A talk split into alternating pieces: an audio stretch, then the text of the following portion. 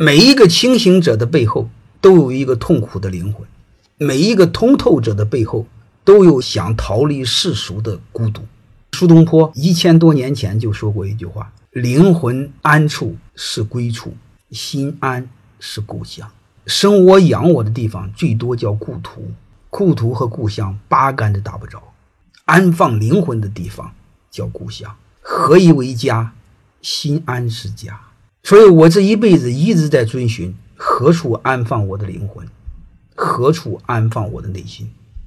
我一直在苦苦寻找，我的目的六十岁之前找到。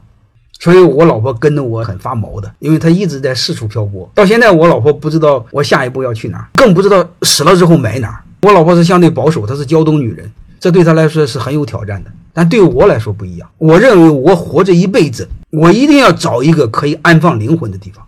我们任何时候都要清醒的知道，别人的想法和自己无关，自己的想法是决定自己人生一生的关键。